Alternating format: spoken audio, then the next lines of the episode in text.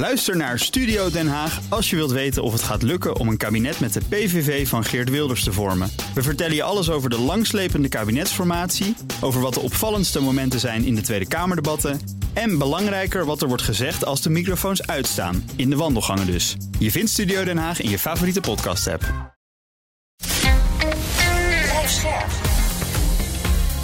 BNR Nieuwsradio. Boekenstein en de Wijk. Hugo Reitsma. Dit is een extra uitzending van Boekenstein en de Wijk in verband met de oorlog in Oekraïne en de crisis met Rusland. Het is donderdag, dag 260 van de invasie. En De Haas, iemand die heet De Haas, die vraagt: Als Rusland de geannexeerde gebieden verdedigt en behoudt, is er dan een mogelijkheid dat er dan pro-Russische, pro-Oekraïnse, anti-Westerse, pro-Westerse, neonazi, Tsjetsjeense moslims, etc. naar de macht willen grijpen en hiervoor alles doen, zoals groeperingen in het Midden-Oosten? Ik Nee, snap hem niet helemaal, maar het is een beetje een duister toekomstbeeld. Dat ligt ons natuurlijk wel. Ja, dit, dit- ik denk dat wat hij, wat hij bedoelt is dat er een situatie begint te ontstaan dat die met name die, eh, die gebieden die, eh, die veroverd zijn door Rusland, eh, dat die ten prooi vallen aan totale wanhoop en chaos. Nou, dat, is- daar dat zijn de Oekraïners eh, op dit ogenblik. toch? Ja, daar Ja, zijn ze mee bezig. Eh, ze voeren die partisanenstrijd uit. Maar stel je nou voor dat, er, eh, dat de Oekraïners eh, veel verder zijn gegaan. eh, dan krijg je een situatie eh, waarin inderdaad een aantal eh, eh, ja, eenheden, eh, delen van de bevolking zeggen van hier hebben we zo hard voor gevochten. Nu willen wij ook even boter bij de vis. Ja. En we hebben natuurlijk eh, eh, gezien wat er gebeurt in Azovstal, eh, waar eh, die... Zo'n zo'n eenheid die, waarvan iedere keer werd gezegd... die hangt tegen het fascisme aan. Ja. Of neonazis of weet ik veel hoe ze allemaal Heet werden genoemd. Azov, die militie? Ja, en eh, de Azov bataljon was Ja. dat. En dat waren geen al te frisse jongens. En je kan je voorstellen dat dat soort types dan zullen zeggen... van ja, hoor eens even, we hebben hier zo hard voor gevochten. Nu willen we ook daar iets voor in... eh, Politieke macht. eh, ja, daarvoor willen politieke macht eh, hebben. Dat, dat, zou maar, dat, dat zou maar zo kunnen. Ja. Weet je, ik weet het ook allemaal niet, maar ik kan me voorstellen dat. We hebben het over partisanenstrijd. Het is nu al aan de gang. Hè? Mhm. Waarschijnlijk veel meer dan wij weten en, en, en, en kunnen weten. Ja. En, dan- en dat, ik, ik stel me zo voor dat er gewoon allemaal slimme Oekraïnse spionnen of mensen die Russen haten. Nou, er is veel reden om Russen te haten. Ik zou ook partisaan worden als ik daar zat en ik zou. En mijn dochter zou net verkracht zijn door Russische soldaten. Nou, dat lijkt me dus een beetje gewoon een, een strijd tussen twee groepen, de Russen en, en de Oekraïners. Nou, dan heb je een ander speelveld. Die Prigozhin in, in Bakhmut had natuurlijk eigenlijk willen laten zien. Ja, met mijn Wagnergroep, ik heb het fantastisch gedaan. Ik heb er allemaal kilometers winst gemaakt. Dat gebruikt hij natuurlijk ook om zijn positie in het Kremlin te versterken. Mhm. Nou, we zien dus dat hij het niet goed heeft gedaan. Hij heeft het gewoon helemaal niet goed gedaan. En dat betekent dus dat Poetin nog eventjes adem kan halen. Hè? Dus daar zie ik nog ook niet, niet echt een strijd op de grond komen. Maar ja, wie ben ik? Het, is natuurlijk, het kan een totale chaos worden. En in een chaos is het zo dat iedereen voor zichzelf eh, strijdt. Nou ja, het is natuurlijk nu redelijk verenigd, het eh, land, omdat ze een externe vijand eh, hebben. Ja. Zou die op een of andere manier wegvallen? Of zou er een soort status quo ontstaan? Eh die onderdeel is van een, eh, van een staakt het vuren. Ja, dan mag je verwachten dat de oude tegenstellingen, die komen dan weer naar boven. En dan, Ja. dat Met een heleboel- altijd, dat is altijd zo. Dan krijg je gewoon allemaal shit. Met Ja. een hoop wapens eraan toegevoegd. Nou ja, oude dat- tegenstellingen. Eh, Ja, wat je dan gaat, gaat krijgen is eh, dat eh, die wapens die worden voor een deel verpatst. Dat kan niet anders, want dat is een aardige Hmm. bron van inkomsten. Hmm. Overigens, heel interessant.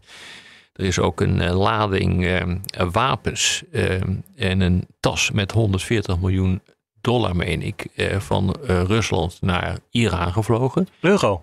Ik weet het omdat het me opviel. Het was in euro. Eh, was het in euro's? Ja. Oh, sorry.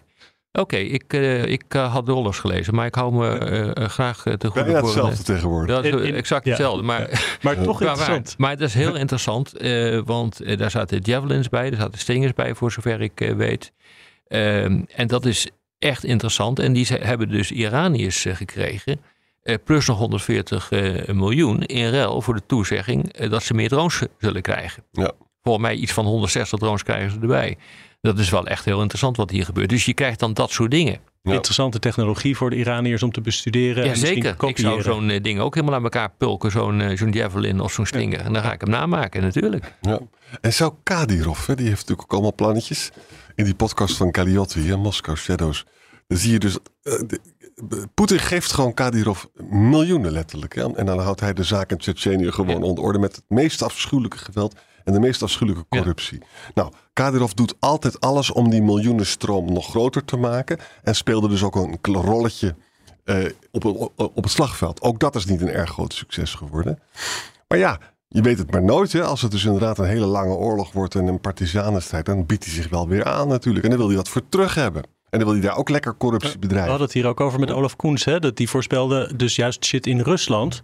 Door mensen als Kadyrov of die van de Wagner. Uh, ja, precies. ja, die moeten natuurlijk op een of andere manier die worden, uh, ja, worden beloond voor de diensten die ze hebben. En je ziet dus nu dat die uh, Prigozhin van de Wagnergroep in toenemende mate hoog van de toren blaast over de geweldige dingen die hij doet rond Bakmoed, wat gewoon trouwens niet waar is. Ja. En maar hij probeert uh, duidelijk te maken dat wat hij doet echt fantastisch is. En dat gaat hij.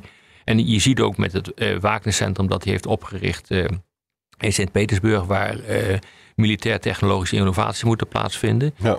dat, hij, dat hij echt een politieke factor van belang wordt. En Gadirov gaat dat natuurlijk ook doen.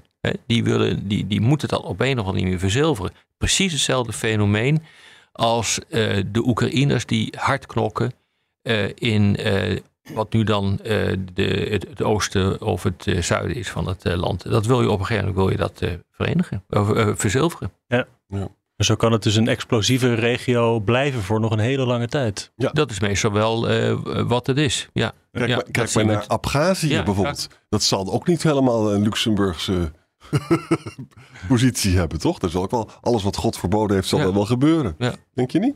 Ja, wij dromen van een, een mooie EU-toekomst voor ook Oekraïne, maar misschien wordt het meer Abhazie. Ja. Nou, nou ja, het, wordt, het, is, ja, het is gewoon, dat blijkt natuurlijk gewoon wel uit de geschiedenis. De, de ellende is ingebakken. Zeker als dat een bevoren conflict wordt. Ja. Dan, wordt daar, dan kun je daar zelfs mee spelen. Hè? Dus een bevoren conflict, je, je hebt een, uh, een uh, staakt het vuren. Dat leidt niet tot een vredesakkoord. de status quo die blijft zoals die is. de bezette gebieden worden niet erkend.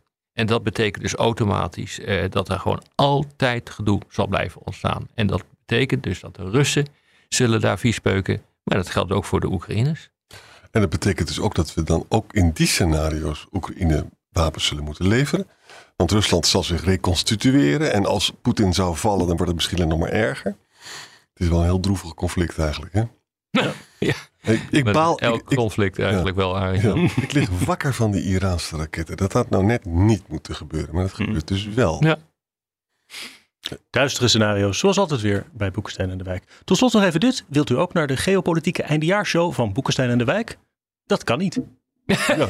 ja alles is, die sukkels, jullie hebben alle kaarten opgekocht. en dan, ik kan niet eens mijn familie nog meenemen. Maar er is iets op gevonden. Een livestream, dinsdagavond 20 december vanuit de Koninklijke Schouwburg in Den Haag. En daarvoor ben je nog wel op tijd. Nu zelfs met early bird korting. Ja. voor tickets naar Boekenstein en de Wijk live.nl. En doe het veel, want dan komt mijn huis in Zuid-Frankrijk steeds dichterbij. Bij BNR ben je altijd als eerste op de hoogte van het laatste nieuws. Luister dagelijks live via internet. Bas van Werven. En heel langzaam komt de zon op rond dit tijdstip. Je krijgt inzicht in de dag die komt op BNR, het Binnenhof in Nederland en de rest van de wereld. De Ochtendspits. Voor de beste start van je werkdag. Blijf scherp en mis niets.